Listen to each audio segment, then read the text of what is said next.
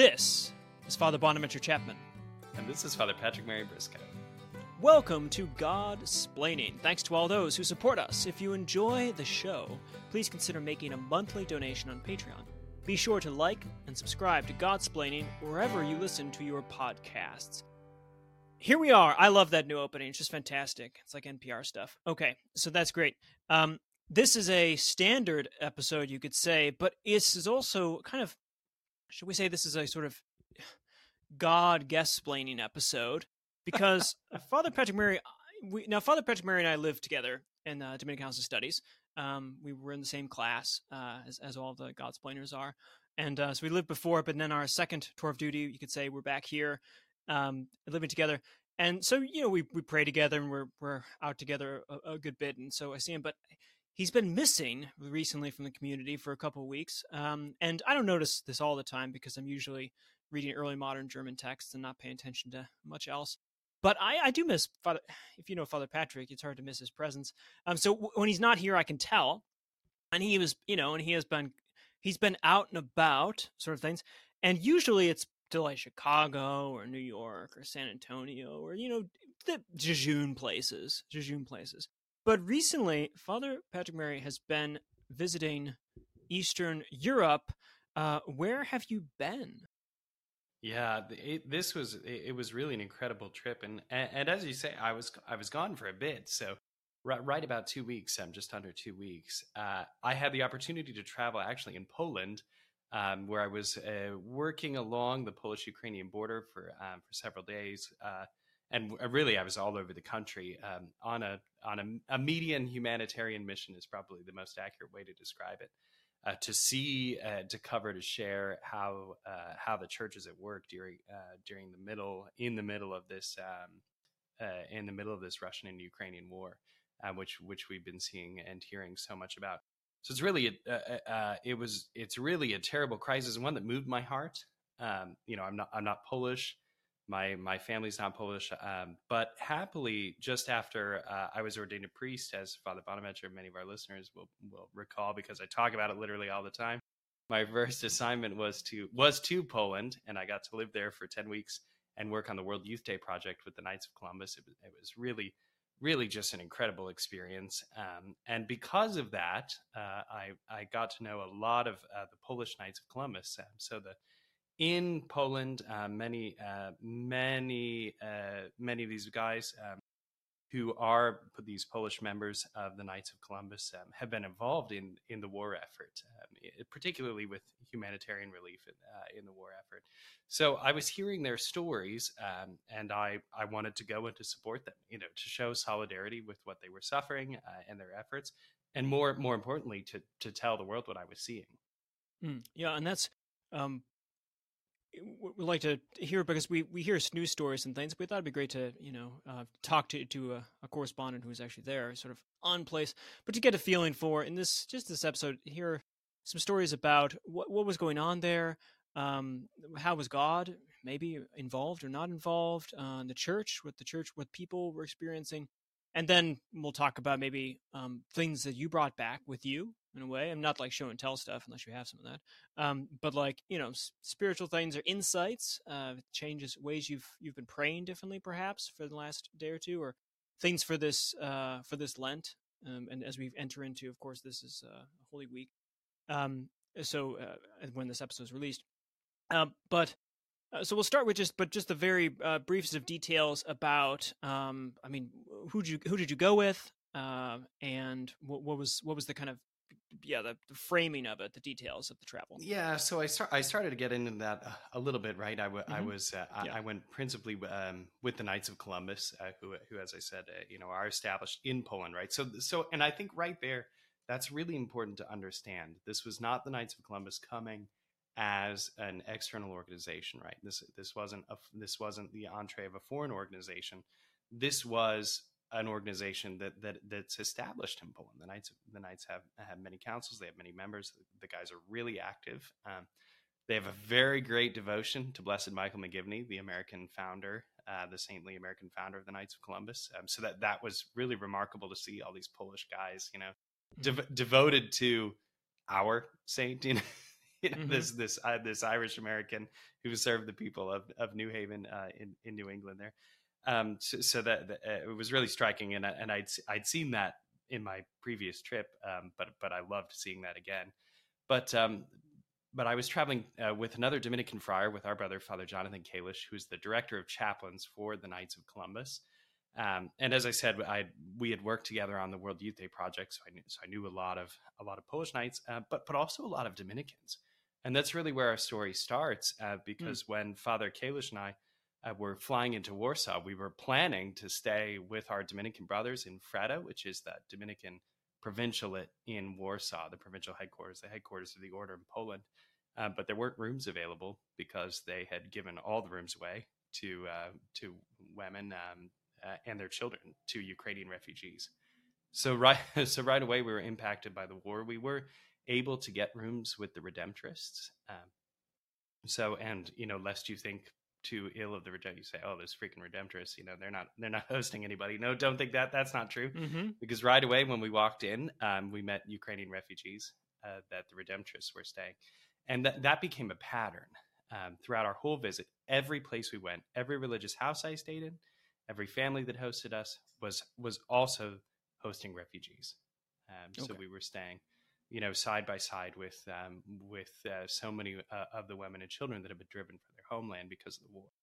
And that's that's that's eh, that is overpowering. You know i was not ready for what it was going to feel like to just show up and and immediately uh, be be be living with alongside uh, eh, suffering with in a way um, these women and their families Sure. Okay. Well, that's that gives us a good entree. You were there about two weeks now. So, um, yeah, tell us the.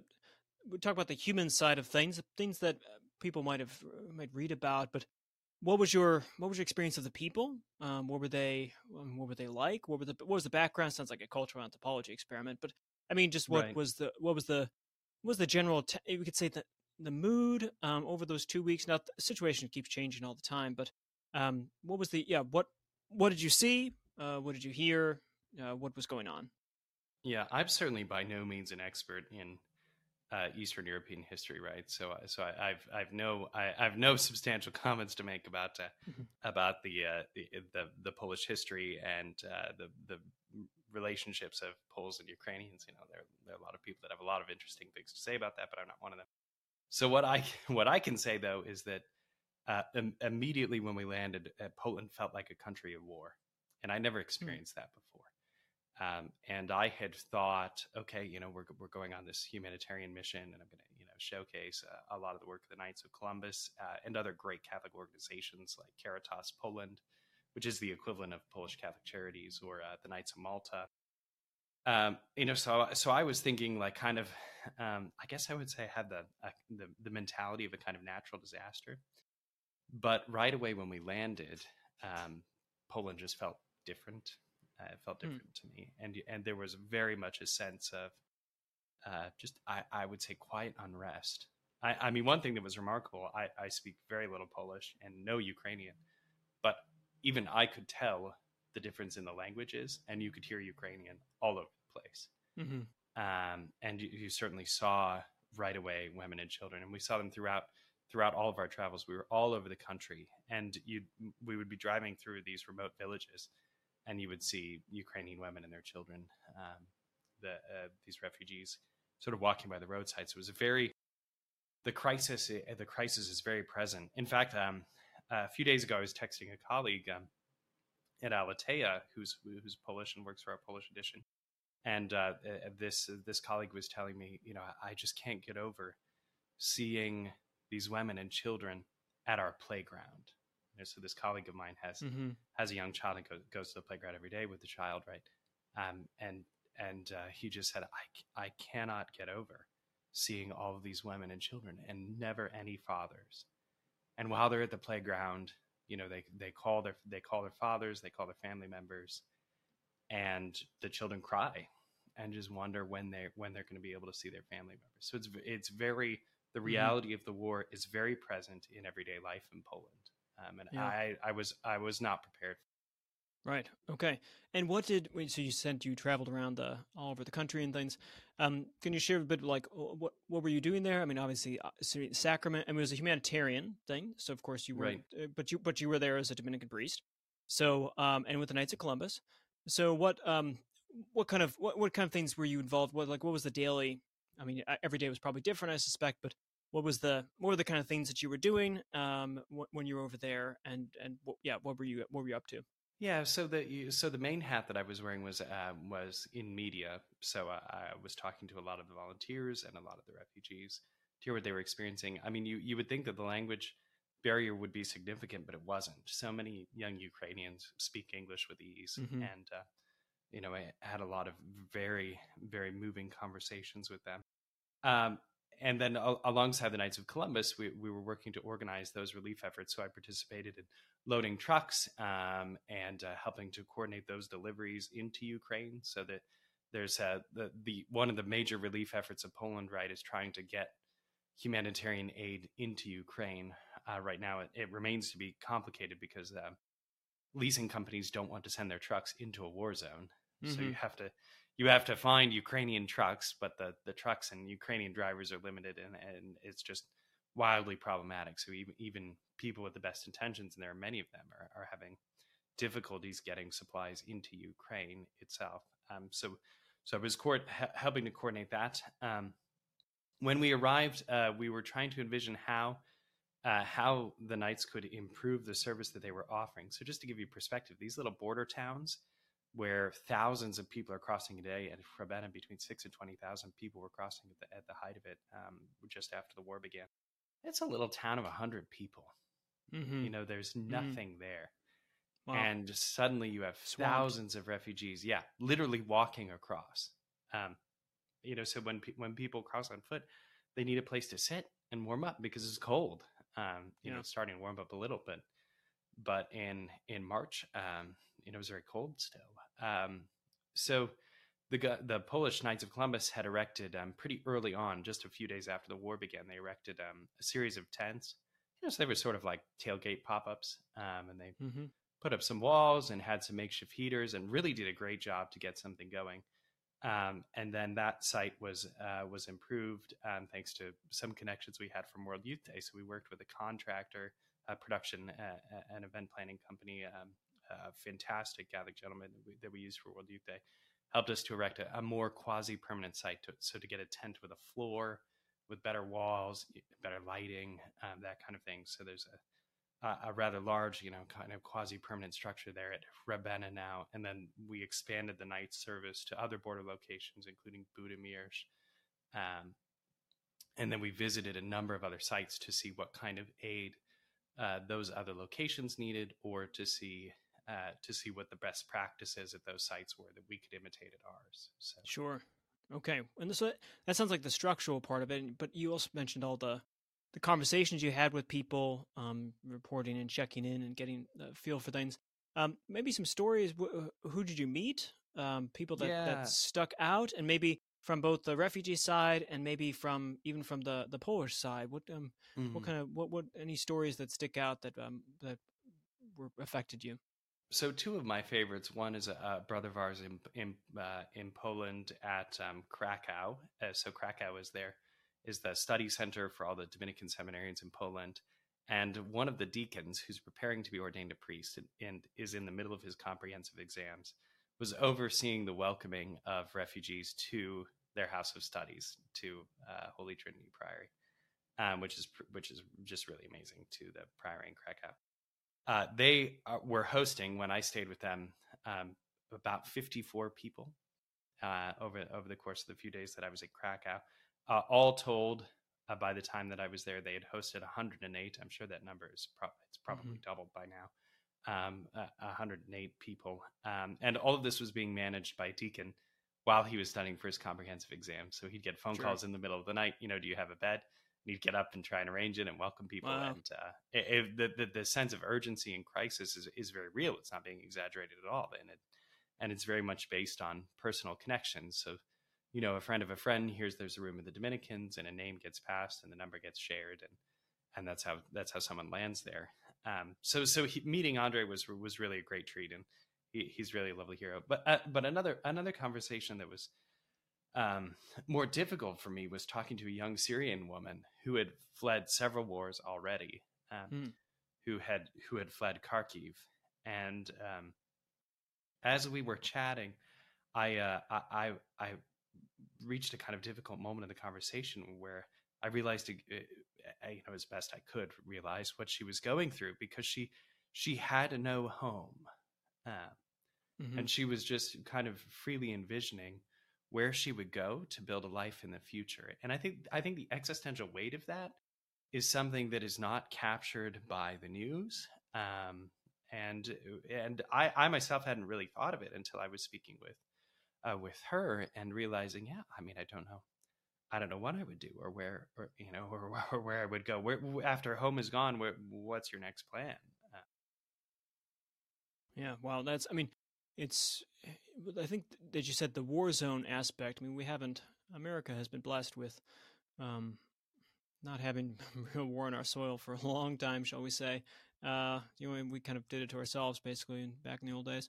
Um, but to be in a, a, place where yeah, there is there's war that's that people are being displaced that you know you don't get to choose where you get to move but you have to move if you don't want to die this sort of thing or i find this is it's just a striking existential disconnect you could say to us and i imagine it's a bit uh, a bit of a vertigo experience when you first get over there um, and it kind of changes i suspect it changes how you you've kind of viewed daily events, you could say, or you know what what was what the importance of a day and the importance of what was going on um, at any given point, because we can get just lost in, in minutia, you could say, not entirely minutia, but these situations have a way of waking you up, I suppose, too. So I suspect um, your priorities changed a little bit over there um, based upon just even even participating with the people. I suspect it had an effect on your kind of outlook and views uh, on on daily on daily situations.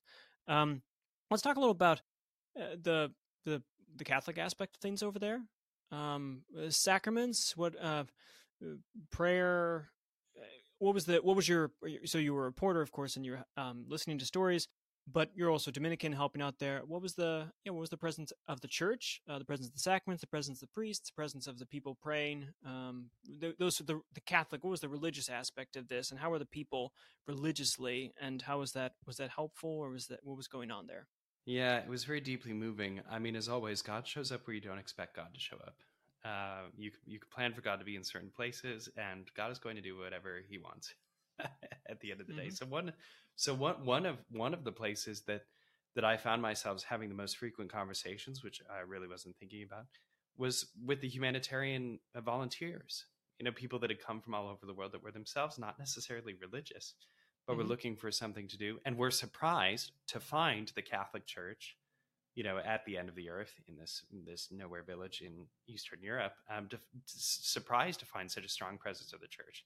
So those were some of the best conversations. You know, speaking with them with Brits or Americans that were themselves uh, disaffiliated or, or lapsed Catholics in some cases. And mm-hmm. there were some very beautiful moments uh, of people who hadn't been to confession in years returning to confession because mm-hmm. they because they found priests in this place. Um, and and that for me was a powerful experience of the kind of witness that the church uh, offers when we when we as the body of Christ really live Matthew 25. Uh, it, it touches people's hearts and again, you know, the, these uh, these volunteers were there because they were trying to do some good, and they couldn't believe that they would find American priests there that that wanted to do the same good that they wanted to do. Yeah, it was, it was very moving.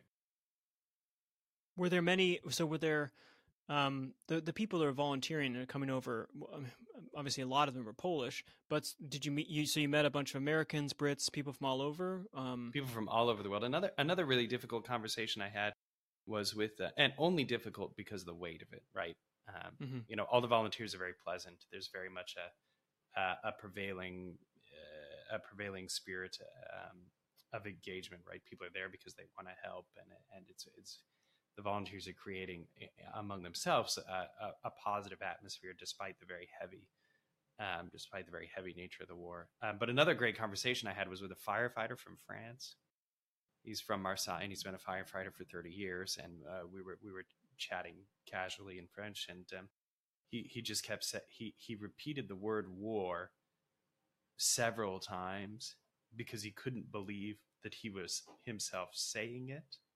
Mm-hmm. And he said, "You know, I've been a firefighter for for decades, and I've helped people after all kinds of natural disasters. You know, after tornadoes and floods and hurricanes and uh, wildfires, and I, and I've been there to do humanitarian work all over Europe, but never have I been called anywhere because of a war. Because of, mm-hmm. I can't believe there's a war." Um, and, and, so that's one conversation that that that has really stayed with me. Just the, the, the disbelief, and and many people are saying this: How could there be a war in Europe in 2022? And I think it raised the war raises a lot of difficult questions for us about hmm. human mm. nature, um, about you know the, the, the illusion of progress. There's some of the same questions that the pandemic has has raised. You know, the the illusion of our own safety has been dispelled, um, and the, these are yeah. difficult to face.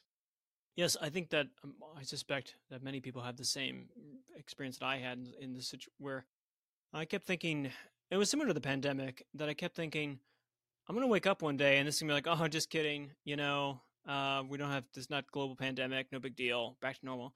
And I felt the same way at the start of the uh, of this experience. I thought, you know, just wake up and say, oh, you know, Putin's just gonna say, oh, just kidding, you know, was no, no, those weren't weren't really bombing people. This wasn't really a land war, no helicopters, that kind of thing. Um, but it's not uh, it's it's no, it's it's entirely real, and I think you're right that it, it raises questions, reflection questions, which we want to shift to about the kind of bigger issues of okay, what does this have to say about the human condition? What does it have to say about our relationship to the world? What does it have to say about Christ? What does it have to say about the church? And just on the the human condition aspect of it, it's a it is a reminder that um, things are getting better. Things are getting better. Progress, you know, indoor indoor plumbing, you know, talking to your grandma over Skype, whatever. That things they're getting better, but the humanity is still we're still humans. We're still sinful, fallen humans um, who get greedy and envious and prideful and and and weak and all these things, right? I mean, this is we're we're finishing through Holy Week here, and it's uh, uh the cross is still valuable, uh, shall we say? Uh, that it's still necessary. Uh, that his his saving work and his healing uh, is important as much as the elevating that grace provides. And this war, this event, this happening, reminds one that things, bizarrely enough, can go forward and backward at the same time. That that aspects of our lives can go forward, and that's I guess that's that's true in in the microcosm too, in the individual.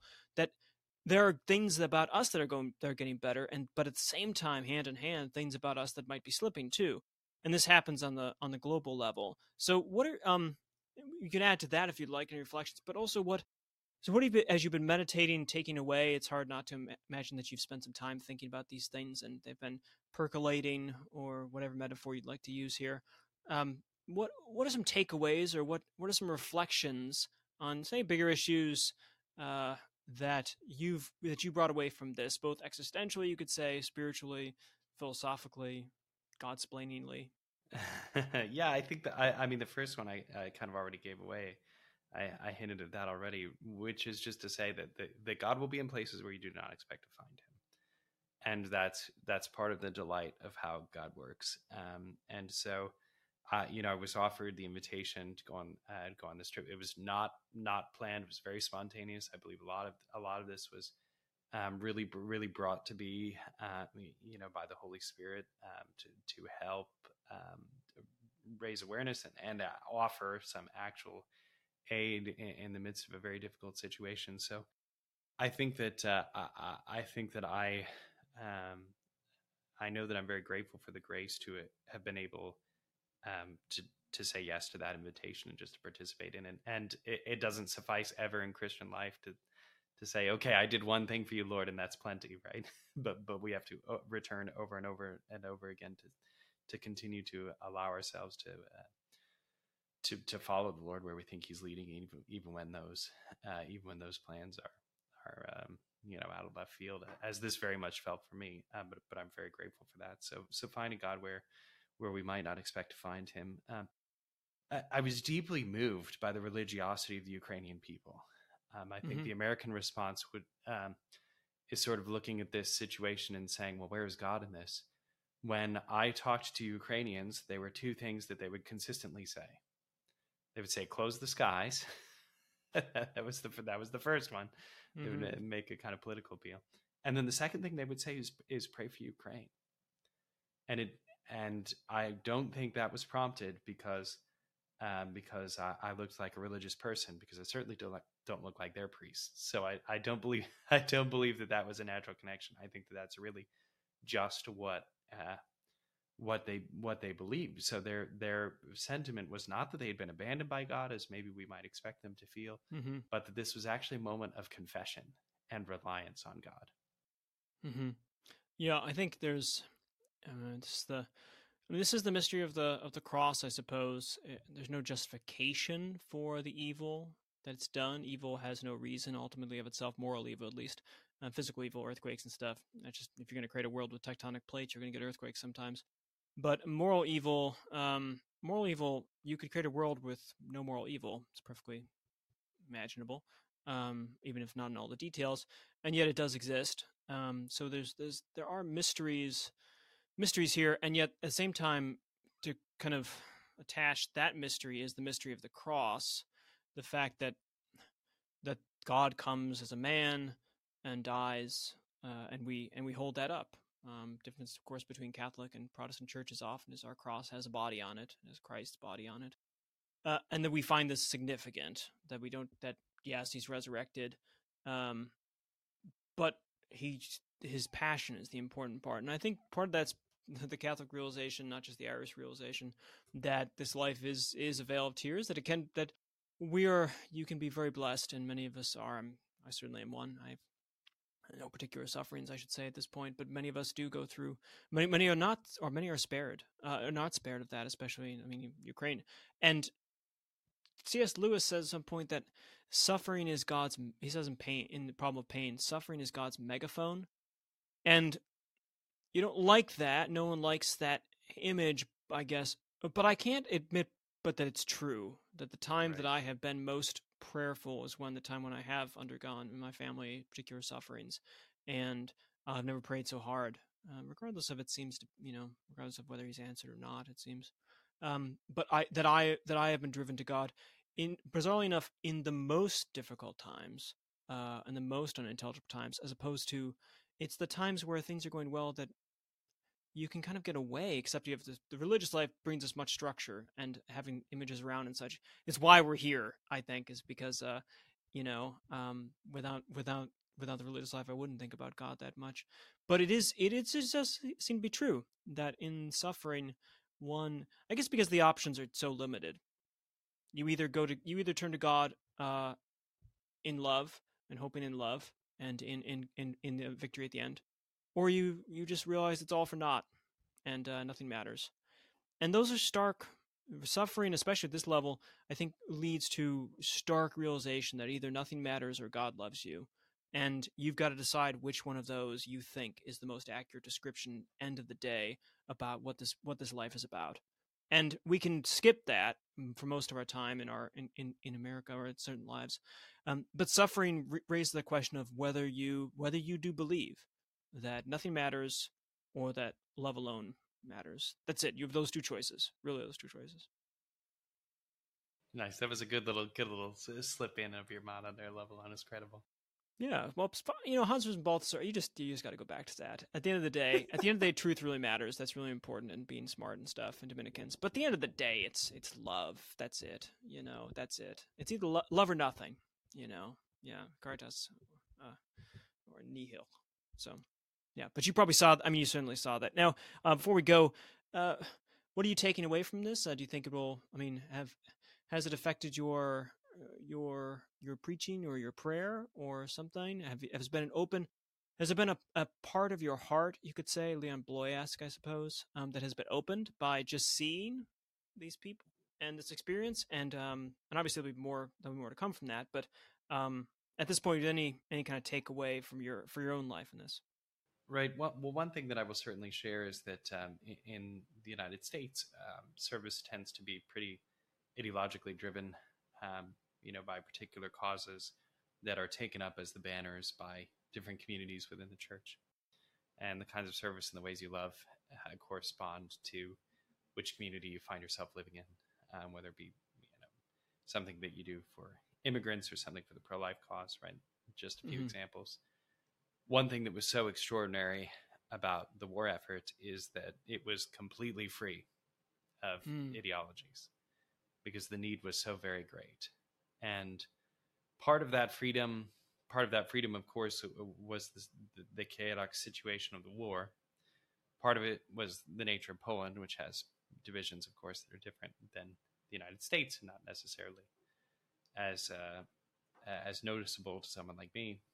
But part of it is uh, a part of it I took as a serious um, as a moment to reflect on what the nature of that kind of you know what we might call humanitarian work, but but really really loving service um, means.